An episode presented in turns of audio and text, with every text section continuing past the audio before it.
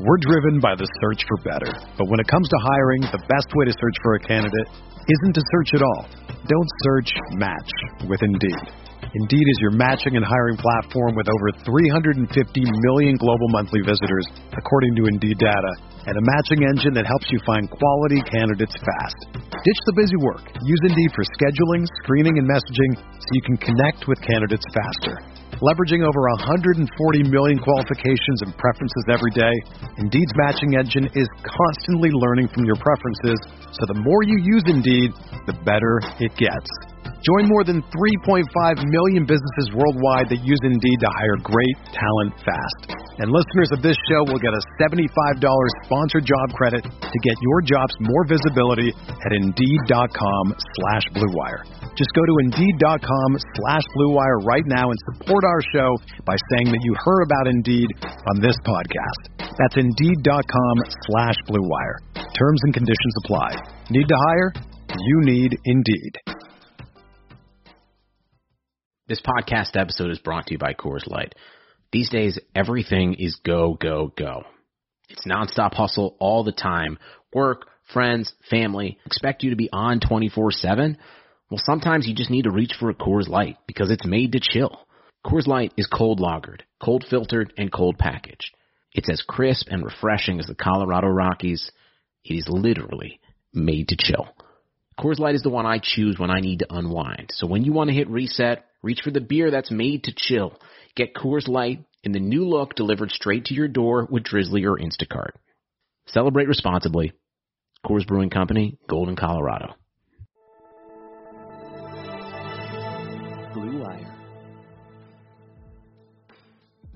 All right, we're now joined by Eliot Crist, the Chief Operating Officer of FTN Network for Fantasy, Sports Gambling, NFL Analysis. We used to live a couple blocks away from each other, actually, in Montclair, New Jersey.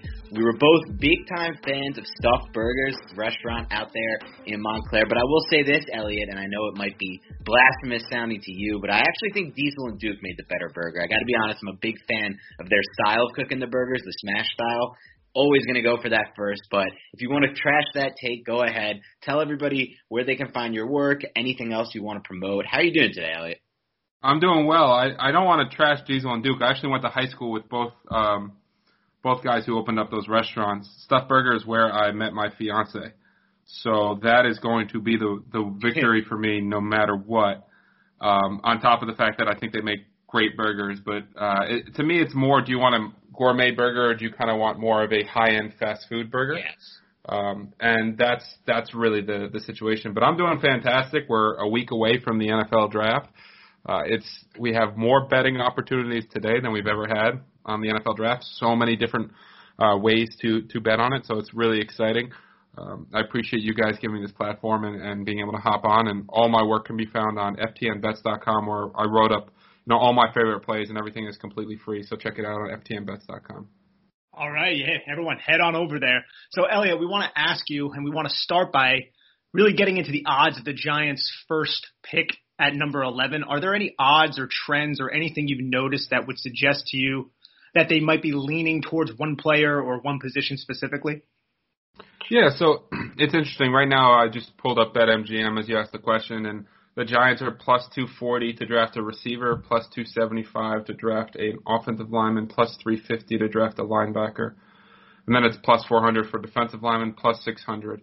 Uh, and just in case anyone isn't familiar with what odds mean, so basically, if I say plus 240, it means if you risk 100, you'd win $240 on top of getting your additional $100 back. So it's not like there's a heavy favorite right now for what the position is. In terms of the most likely player across the board, it's actually DeVonta Smith. He's as low as plus 225 in different places. So um, a couple of the other guys for the Giants are um, uh, excuse me, Micah Parsons is a guy that gets talked there. I really don't see that happening. Uh, Jaylen Waddle is a guy that gets talked there. Uh, Rashawn Slater, if he falls, potentially Vera Tucker or Darrisaw if if they want to go that direction. Um, I think the Giants are such an interesting team when it comes to betting on the NFL draft because they're probably the least likely team to move uh, outside of the the top three picks in the draft I guess I would include the Bengals too, just because it's Dave Gettleman's philosophy, right? So the one nice thing about betting on the Giants overall pick is that you know that it's going to be at at pick 11.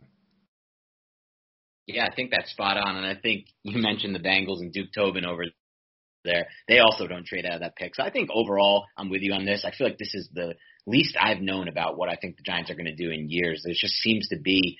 I mean, we I made the prediction in January they're going to take DeVonta Smith at that pick. He has Dave Gettleman written all over him, but I also think there's a chance he won't be there, and then that kind of adds a little bit more flux into the situation. And now it seems like they're really hell bent on these ed, this edge rusher position. And even today in the, in the press conference with Dave Gettleman and Chris Pettit, Chris Pettit said, "I do believe that you would be getting value by taking an edge rusher at 11. I do believe." an edge rusher is one of the 11 best players in the class. It's something I personally don't subscribe to or believe in, but it's something they said, so it's something to consider. But I wanted to get your thoughts also on the number three overall pick because that that's probably the most interesting pick I think for fans to bet right now. You can't really bet one or two at this point. The odds are stacked in the favor of Trevor Lawrence and Zach Wilson, and I mean you could I guess go out on a limb and say the Jets might do something else, but that seems stupid. But that overall, that third pick is pretty interesting right now. So where where do you see the value there with that third over pick? Is there any is there any play you would make, right now based yeah. on value? Yeah, well, first with the Giants, I think that's a great call. That means, I mean, you can make an argument that Phillips is a top 11 player in this draft if he had a clean bill of health, right? And obviously, Paye is the other option there at 11 overall. Um, in terms of the third overall pick, is this good lord, does this number move? If we had a show two days ago, we would talk about how Justin Fields was the betting favorite and Mac Jones was plus 150, and now Mac Jones is minus 167. So this number has moved everywhere. I actually, uh, I'm sitting in a pretty nice position right now because I have Mac Jones plus 150, and I also have it not Mac Jones plus 200. Nice. Uh, which is a nice way to guarantee money because as long as there is a third pick in the NFL draft, I win, which is my favorite way to bet. I think the bet is right now in terms of the valuable number is Trey Lance. I think I think he's more likely to pick than Justin Fields right now. And at plus 450, I don't mind taking that. Um, it's one of those situations where if you want to bet the third overall pick, though, you have to understand that no one really knows the juice is moving towards Mac Jones, and we may there may be an opportunity where Schefter or Daniel Jeremiah or someone tweets out that like the 49ers have decided on X player, and you have about three or four minutes to bet it before the line completely jumps.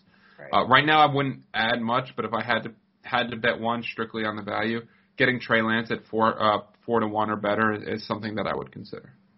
That makes a lot of sense, to be honest. So for all our betters out there, maybe put some money on that. So Eliot, though, we want to um want to ask you, can you walk us through some of your favorite draft prop bets right now and why they are your favorite?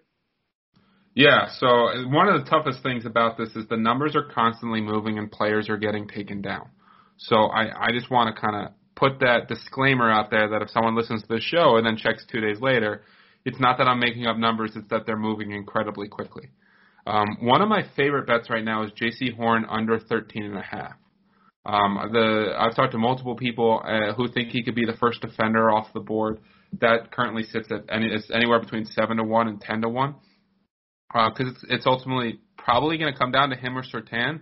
But he's only plus 200 to be the second corner drafted, but he's plus uh, a thousand to be the uh, sorry plus 200 to be the first corner drafted, but plus a thousand to be the first defender. Yet his over under is uh, lower than Micah Parsons and it's lower than Paye's.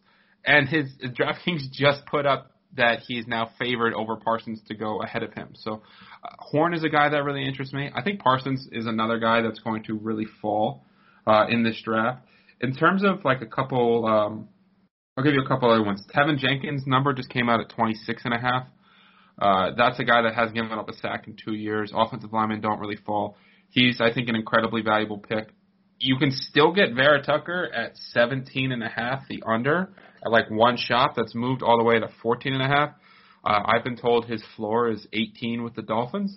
So it's a situation where I think he could go anywhere from as high as 11, though I don't think the Giants will take him, to um, the Chargers at 13, the um, the Vikings at 14, the Raiders at 17, and teams potentially trading up like the Bears, Colts, or Jets ahead of the Dolphins to get one of the most uh, solid players in the draft. Um, one other long shot bet I like, and listen, we can talk. I have 60 of these things, so we can talk about literally however many you want. Um, is the Tennessee Titans' first pick defensive line? You're looking at a team that was 31st in pressure rate last year. You're looking at a team that was the fourth worst in sack rate. Yes, they added Bud Dupree, but they also lost Jadeveon Clowney. They could not generate pressure, and it just had their entire defense fall apart. So we're driven by the search for better. But when it comes to hiring, the best way to search for a candidate isn't to search at all. Don't search, match with Indeed. Indeed is your matching and hiring platform with over 350 million global monthly visitors, according to Indeed data, and a matching engine that helps you find quality candidates fast. Ditch the busy work. Use Indeed for scheduling, screening, and messaging so you can connect with candidates faster. Leveraging over 140 million qualifications and preferences every day, Indeed's matching engine is constantly learning from your preferences, so the more you use Indeed, the better it gets. Join more than 3.5 million businesses worldwide that use Indeed to hire great talent fast. And listeners of this show will get a $75 sponsored job credit to get your jobs more visibility at Indeed.com slash BlueWire. Just go to Indeed.com slash BlueWire right now and support our show by saying that you heard about Indeed on this podcast. That's Indeed.com slash BlueWire. Terms and conditions apply. Need to hire? You need Indeed. Plus 800. That's 8 to 1 for their first pick to be a defensive lineman. And their three most commonly mocked players are Jaelan Phillips, Azeez Ojulari, and Gregory Rousseau. All three of those guys are defensive players. That makes up 37% or defensive linemen. All all three of those players make up 37% of their mock draft picks this offseason. So I think that it's it's a it's a good value bet. It's an implied 12% probability. I think it's probably got closer to 33 to 40% chance of happening. So I really like taking a couple shots on on things like that. Yeah, I love that bringing the implied math into this because that's, in my opinion, an easy way. The economy is made up of real people doing real stuff, and it affects everything. Which you obviously know since you're a real person doing real stuff. Marketplace is here to help you get smart about everything beyond the what of the day's business and economic news. We dig into the how and the why with the real people driving our economy. From big tech and interest rates to small businesses and what's happening at the Fed. Marketplace breaks it all down so you don't have to. Listen to Marketplace wherever you get your podcasts to make some profit and to really be on the right side of these bets because obviously as everyone knows the goal of Vegas the goal of these books is not to the goal of these books is to get it even money on both sides that's when they win so just keep that in mind they're not looking to beat you with these lines but I I think you stole a little bit of my thunder there Eliot because I did want to talk about Last year I poured heavy. My best bet was CJ Anderson. I I'm sorry, CJ Henderson under 13 and a half. I got it at. It may have moved to 12 and a half, 11 and a half. He ended up going nine to the Jaguars. My logic there was that there were really only two corners in that class that demonstrated that top-notch man coverage ability, and those assets don't fall outside of the top 10. I'm assuming you think there's a very similar logic at play here with Jaycee Horn, so I would I would agree with you there. Horn's a great bet there, but I want to talk to you a little bit about this year's best bet for me, the one that I poured the heaviest into. Uh, I got it a couple weeks ago, and it was and it's actually it's dropped now. The numbers dropped to 13 and a half, but when I got it, I got under 14 and a half defensive players to be selected on day one. Now, I was more confident then than I am now. I kind of feel like the back end of this draft, there could be forced picks by these teams who don't really need offense and could force a defensive player. The way I looked at it then and now to some extent was that there really aren't 15 prospects in this class at the defense on the defensive side of the ball who are worthy of a first round pick in my opinion. There, the, the the top 32 picks in this class, just 15 aren't defenders. How do you feel about that one? Did I did I screw that one up, Eliot? So no, I don't think you screwed that up. I also don't think you screwed up calling C.J. Henderson C.J. Anderson uh, because that hit as well. I got him actually at plus 900 to be a top 10 pick last year. Oh, I love uh, And because he opened all the way up at 18 and a half and closed at 12 and a half. Um, but you're absolutely right on Horn. Like it's it's a cover league, right? You have to cover people, and and six foot one corners who run sub four four forties had a 26% catch rate that are physical don't fall right? Like those are the guys that go. So I really like Horn uh, under and being able to kind of get that plus money. But with the defensive stuff, smooth transition to talk about corners like that don't fall. But there are only two of those corners in this draft, right? Farley would be a third, but his back issues are incredibly concerning to teams. Um, there's there's so many offensive players that are locked in, right? We have five uh, quarterbacks that are going to go in the first round. right now the the even it's even money. I got it plus 120 for over six and a half offensive linemen. I think that's a really strong bet. So now we're up to 12 offensive players. We have four first round lock in receivers. I think Bateman's a lock, um, and it's over four and a half is what minus 200. So now we're up to what 17 offensive players, and one running back is minus 225. And then you add Kyle Pitts. Now we're at 19 offensive players. Um, I'm pretty sure, double check my math here, but 32 minus 19 is 13. That's basically how I, I saw it too. Yeah, like unless unless they're extending the first round, I don't know how it's going to go over 14 and a half. Yeah, that or unless that we I mean, I just can't see any of those quarterbacks like you said. I guess offensive line is the one spot where you're like maybe something weird happens and you only have three or four, but even then it's so hard to imagine like you said Darrisaw and Jenkins falling out of the first round. Yeah, it's it's just one of these situations where like Sewell Slater um are definitely going what top eleven, top twelve, right? Like those guys aren't falling much further than that. If you look at their odds, it's, it's six and a half and nine and a half. Vera Tucker is as high as 14 and a half. Darrisaw is as high as 15 and a half. Teven Jenkins is as high as um, 25 and a half. Like there's a lot of other offensive linemen that are fringe picks, and if you look at the most likely position for a majority of NFL teams to draft in terms of betting on it, it's offensive line. So there's also, you know, this this is this is less bad betting and more just analysis there's only so many 300 pound athletic strong people who can play football on planet Earth, right? So you run out of those guys pretty quickly. Good offensive linemen tend not to fall in the draft. Yeah, absolutely. And Eliot, I want to circle back to some of the uh, draft prop bets. Are there any prop bets you would advise the listeners to completely stay away from based on the context of the class, betting trends, history, or anything that you can kind of glean from all the research that you do? landing spot outside of a top 10, and I understand I said I took DeVonta Smith as a valuable number, but like landing spot outside of top 10 is, who is that hard? That's really hard. Like when people will take like, I'm just, I'm just going to throw out random names, right? But like Greg Newsome to be the Jets pick at plus 400. Like it sounds great. But you're you're talking about a lot of dominoes that need to fall in your way to get landing spots that that deep. Right. So those you, those start sounding good, but I would much rather take like corner at plus 250 than Newsome at plus 400, for example. Yeah, uh, I want with the with the draft, you're trying to create as many outs as possible because there's a lot of dominoes that can fall. That like even if you have very solid sources that X player is going eight, X player is going eight based on the assumption that you know logical things happen in front of them. All of a sudden, one player like Kyle Pitts is there at eight, everything goes to hell, right? I don't think he's going there, but I'm just trying to say like there are guys that randomly fall all the time that make everyone throw things out the window and creates havoc on draft day. So uh, having as many outs as possible, I think, is an incredibly strong batting strategy. And on that note, is there a team or position that you found most profitable or predictable to bet over the years in the draft? Um, is there a team?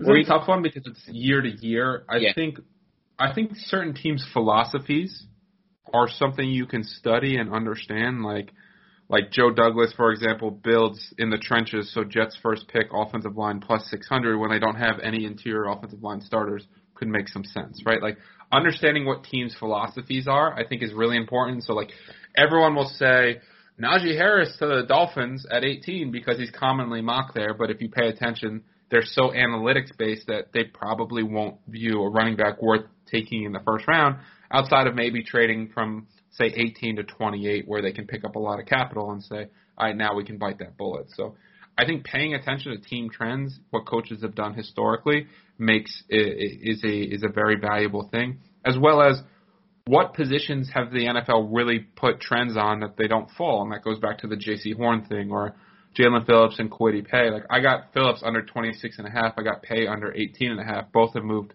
heavily in my favor.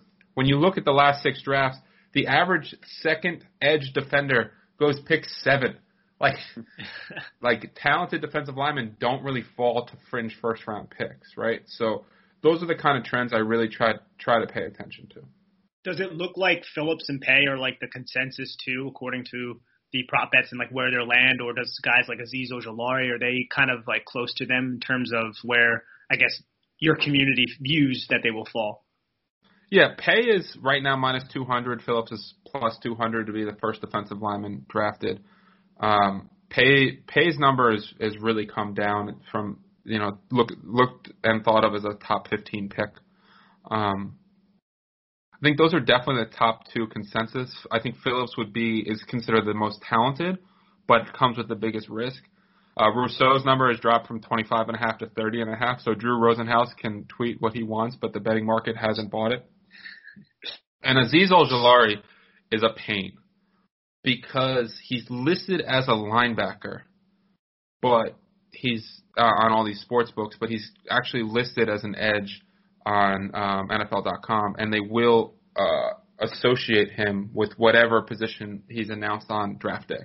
And I'd give it about an 80% chance it's edge, right? Because I mean that's his position. I, technically, he could play off ball linebacker. Why you would draft him to do that, I don't necessarily know, but like that's that's the the missing piece is that all these first defensive linemen to go aren't actually including Ojulari. So it's it's a little skewed, but it does seem like the betting market is saying it'll be Paye or Phillips. Yeah, that's really interesting. I have a question, just kind of an overall question for you. Do you have you adjusted how you're betting and how you're approaching betting this draft with these prop bets with so much less information that we have from having no combine to a lack of visits with the prospects? Because I think that's usually a way I always find how teams can kind of not really avoid leaking their interest in these players when they have these private visits. And then so many COVID opt outs. Does any of that factor into your decision making?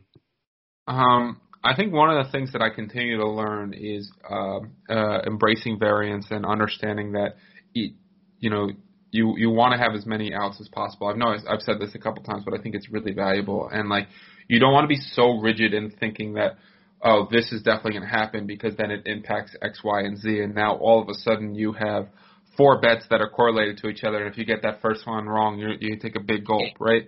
Because uh, you're not even getting the parlay payout. So. um I think those are the kind of things that I want to pay most attention to is understanding that I can maximize value and also sometimes this is a huge thing I'm in on is like listen, I would love to make a unit on every bet, but if I can guarantee half a unit for no risk right now, let's just do it. You know what I mean? Because it's the NFL draft and there's a lot of variance. So I, I I'm willing to accept profit and move out and buy out of certain bets and and understand how certain things are to just constantly try to build up how many units I'm up before the draft starts. Like if if the most sensible things with the drafts happen right now, just based on the way I bet it, like Mac Jones under 18 and a half, um, Ja'Marr Chase first receiver minus 155. That's now minus 900. Like I'm starting at plus nine units. I have Zach Wilson minus 180 to be the Jets quarterback. Like I've I've just created such a nice base where it's allowed me to take more risks as well right? So if I lock in half a unit, now I can put half a unit on something that might be eight to one, and and really just build a nice base for myself. So that that's been my biggest strategy is not necessarily correlating all my over under picks together and trying to lock in profit in as many ways as I can. That's smart, smart. And you brought up Zach Wilson. We know you're a Jets fan, so can you talk to us about the Zach Wilson potential decision? Yeah, I mean it's going to be Zach Wilson, right? It's now minus five thousand. Um, yeah. It might not be who I want, but the Jets don't listen to me. Um, well, well, well, go into why you why you don't want Wilson, I would say, and who you would take with that pick. I would take Justin Fields. I think he he's the higher ceiling prospect. I think uh, he does so many things well. I know the biggest knock on him is his ability to work through progressions, but analytics wouldn't necessarily agree with that. Maybe he could process uh, faster, but I just think there's so many things he does well. Zach Wilson, kind of the one year guy from a small school that can struggle some under pressure, that bails clean pockets. Uh, some of that stuff really worries me. I think we're we're chasing a little bit of the Patrick Mahomes improvision, uh, improvise, throw off any platform, flick his wrist, go 60 yards. I mean, Wilson's arm talent is absurd. I think he's a lot more boom or bust than people uh, kind of credit him for, and I think we we kind of look past certain flaws of his that we don't for other prospects, but uh, it's not like Wilson's not extremely talented. My biggest thing with the Jets was not whether they pick Fields or Wilson. It's whether or not they finally do something intelligent and draft a young quarterback and build around him. Right. Like so many of these mocks have the Jets going edge and corner at 23 and 34, and I'm like, No one is blocking for this man. Yeah. Like I, I don't care if the Jets give up 800 points a game next year. You're not winning any games anyway. You're not going anywhere, right? You're not a Super Bowl contender. You might as well just put as many resources into making Zach Wilson successful as possible. Yeah. And in, in going into that, I mean, part of the reason he was so successful in 2020 was one that he was healthy. People don't realize his 2019 film that everyone's starting to bash.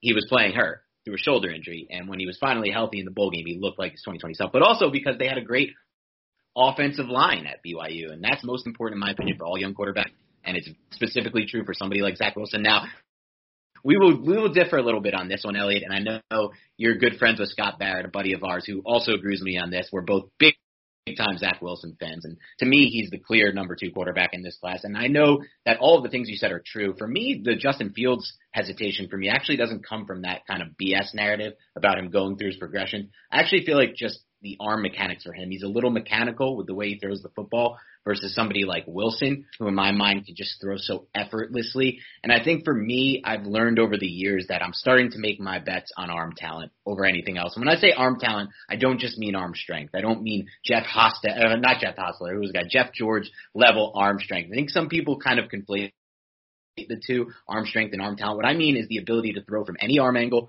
from any platform, the ability to change the touch on each pass depending on where you're throwing from, and just the unnecessary need for a clean pocket and for kind of to stay on schedule at all times. And for me, Zach Wilson has that in droves. I feel like I made this. I heard a lot of the same criticisms that I hear Wilson, in my opinion, based on the film that I heard for Justin Herbert last year, that I heard for Patrick Mahomes a few years ago. And so to me, when I start to hear all those same things, I always come back to the same thing for me, which is the arm talent. You can't teach that. And if you get the right coaching with Wilson, which I think they might have with LaFleur, I really think I always said when I was breaking down Wilson a couple months ago, I did a draft profile on him and I said the best fit for him would be Kyle Shanahan, that exact system. And I think the Jets will probably try to do something similar to what Shanahan does with LaFleur. So I think it's a nice fit. But like you said, none of it matters if they don't get an offensive line. So well, the other I thing is, with Field.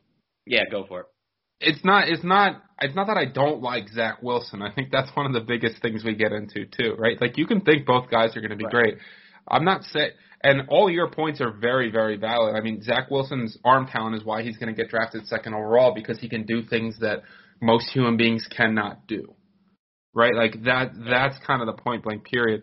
Uh, but if if they are going to block on the interior, which is probably where he struggled with pressure the most, Right. with like guys like Van Roten uh, and Alex Lewis and Connor McGovern, like that's not gonna go well, No. right? Like I, we've seen so many quarterbacks get killed early on, and it just rattles their confidence. That I really hope that pick 23 and 34 are offensive linemen. Yeah. Like I would, if I'm the Jets and I have as much capital as I have these next couple years, I make a move to try to go get Vera Tucker.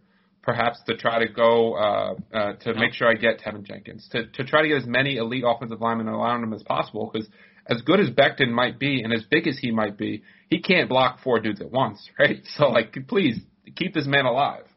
I to- I totally get it. Eliot. We'll leave we'll leave it on this one. One last question. Do you have any tips or that you might have for fans of this show who want to get into sports betting? It's now legal on the apps in New Jersey, and that's where most of our fans are from. And also, it's coming soon to New York for those of you who are listening in from New York.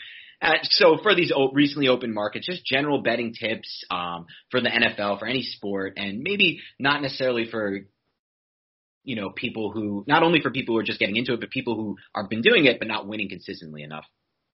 Yeah, I mean, I'm gonna do a shameless plug to start and say I would head over to ftnbets.com because I think you know we have a lot of people with proven track records who will interact with you, educate you, entertain you, and uh, it'll be a, a great opportunity for you to learn a ton and and and start making some money. But um, beyond that, I think there's a couple really important tips. One is you want to have multiple books, at least two, probably three, because shopping for the best number is incredibly valuable. Um, two is you have to understand that the best betters in the world will hit between 55 and 60 percent. So you are going to lose, and it is a grind, and it's over time, right? So like, I like the Titans plus 800. Doesn't mean I necessarily think it's going to hit. I just think it hits more than 12 percent. So if I hit, you know, one out of every seven bets that are plus 800 as opposed to one out of every eight, I'm I'm doing awesome. But you're going to have to stick with a few of them, right? So like having patience, building a bankroll. Bankroll management is so huge your your unit size should be one to two percent of your bankroll. So if you put five hundred bucks in an account do not be betting two hundred dollars a game. Uh, You're you're just not giving yourself any sustainability. And then the biggest one, for the love of God, stop betting parlays. I understand that Bleacher Report gambling is tweeting them out all the time, and I understand that FanDuel and DraftKings is saying this guy put ten dollars on something to win twenty seven thousand. The odds are so heavily stacked against you, and there's a reason why DraftKings and FanDuel are constantly showing you those because they want them. You know, I this was uh, 2020 data, but you look at sports books across the country, or this sorry across the country. This is actually in New Jersey. They made about five percent or less per sport. They made 13% on parlays. Wow. Like, You're trying to correlate uncorrelated events. It, it's a dangerous game. Um, same game parlays with FanDuel are a little bit different because you're telling a story. But the, the the lottery ticket chasing, it seems like it's only ten bucks here, ten bucks there. Then you check two weeks later and you've lost twenty of them. Um, it, it's you're you're really chasing and saying, well, man, I was only one away, but you have to win all of them. So winning one, being one away doesn't mean technically you were close, but it really doesn't matter. It's it's like close only matters in hor- uh, what is it, horseshoes and hand grenades. It doesn't really matter in parlays. I think that's excellent advice, Eliot, and I think it's so hard for for new betters, for new sports betters to avoid playing these parlays. And I would group teasers in there as well because teasers are also terrible bets you should never be making. As tempting as they seem, because they seem so nice. You get to move two lines in an NFL game, but at the same time, like you said, you're betting on two uncorrelated events to work together with each other. And literally, you put out the numbers right there. 13% is a huge margin, like for these books. They're destroying people on these parlays and teasers. So avoid those. I want to get your, your advice on two things though. One, one bet that I'm going to keep making, Eliot. I want to hear if you think it's a good one before we sign off. The Chiefs are five to one to win the Super Bowl right now, or they were when I got it. In my mind, the Chiefs will win more than one out of every five of the next Super Bowls. So I put a hefty bet on that, and I'm going to continue to play that every single offseason until that number drops. How do you feel about that idea that betting on the Chiefs at plus 500 because they have a better chance, to, they have a better chance to win? Or I, I'm sorry, I'm betting basically that they'll win more than one of the next five Super Bowls. I like it. I like I like the logic as long as you'll continue to do it every year. Now, if they start going on runs, they're not going to get plus 500 every time. At the same time, you will have already cashed out and won and been up, right? Um, this team is so good. So good. Like 12 is an absurd number, but there's 17 games. I don't know how they're losing six of them. Right. Uh, you get Patrick Mahomes and Andy Reid, like you're, they're gonna make the playoffs. At which point they'll drop to plus 250, so you have a positive expected value, and you could hedge out guaranteeing profit basically every year as long as Patrick Mahomes doesn't get hurt. Um, or something wild happens, right? Like you, you're really talking. This is like the Brady Patriots, basically, Yeah. where they're they're gonna be in that championship game every year. Yeah, so it sounds like you're on board with that. Anyone else who wants to jump in on that with me, let me know in the comments because I'm on board with that one. And, and, and Eliot made a good point. I mean, if they go on runs, that number will drop, but there's going to be years where, but like Eliot said, even if that gets to that point, you've already profited, so that's good. And I got one more to throw at you and, and see what your take is on this. This one actually comes from a man who is self-described as the best handicapper on the East Coast, and I can assure you that this man wins a disgusting amount of bets. I want to hear what you think about this. It's a recent tip he gave me. He would never let me put his name out there because he's deep in the nitty gritty of sports gambling, and he'd be very disappointed if I did. So I won't drop his name, but one thing that he says to always look for that you can beat the books on is live betting of unders and overs. You want to live bet them. So let's say a game starts out. This we we we won a lot on this in March Madness. So let's say a game starts out and it's there's not many points scored in the game. What you actually want to do is bet the under and not the over because the books are not going to make a massive adjustment of the line because they don't want to provide a middle for the big better. So the big the people who are coming in, you know, the sharps or the people who are the whales, the people making these big bets on overs and unders, they don't want to provide them a middle by changing the line too drastically. So it gives you an opportunity to live bet that over under that points total and kind of take advantage of the fact that the books don't want to provide this middle for the big sports betters. What do you think about that, Eliot? Yeah, I think live betting is can be an incredibly profitable um, approach. I think one thing that people get in trouble with is they continue to make the same live bet over and over again, and they end up having way too much riding on the same outcome. Um, but I think basketball, especially where anything like pace, I'm paying much more attention to the pace of the game for a total than I am the actual shots that they're making, uh, because I think that's going to be more predictive going forward. But in football, you know, you can get such a feel of the game watching it, uh, and under, especially when you understand it, that you can start to get a lot of different advantages. And I, I like your point that the books don't react enough sometimes, and sometimes on the opposite side, they react way too much. Like a favorite goes up and they score the first touchdown, right? And now instead of being six and a half, they're like thirteen and a half. You're like, whoa, that's you know, like we we thought there was a decent chance they scored the first touchdown anyway. This is supposed to be like a high scoring game. You know, there's a lot of opportunities when live betting, and a lot of books will hang out hang out bad numbers because their algorithms not watching the game. They're more so reacting to something, and there there's like you like you said, security measures to not leave up too big of middles. Yeah, I love it, Eliot. All right, man. Thanks a lot for joining us again. And for those of you who want more advice on gambling, on it's not just gambling, they do everything over there. Sports gambling, fantasy, even NFL analysis. Head over to FTN. The FTN network has a lot of talented uh, writers, editors over there. A couple I used to work with over at Pro Football Focus, Danny Kelly and Jeff Ratcliffe. So a lot of big names over there, but Eliot's probably my favorite. I mean, the work you do is incredible. I think everybody learned a lot from listening to you today. And obviously, you can also follow Eliot on Twitter over at just under or at, at Eliot Crist. No underscores, no nothing. You'll find him there. He's built a nice little following over there for good reason. So Eliot, thanks again for joining us, and we'll talk to you soon, man. Take care, Eliot. This is a blast, guys. Thank you.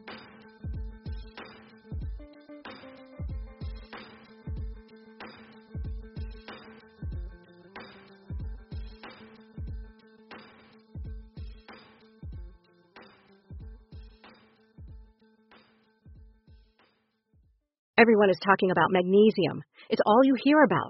But why? What do we know about magnesium?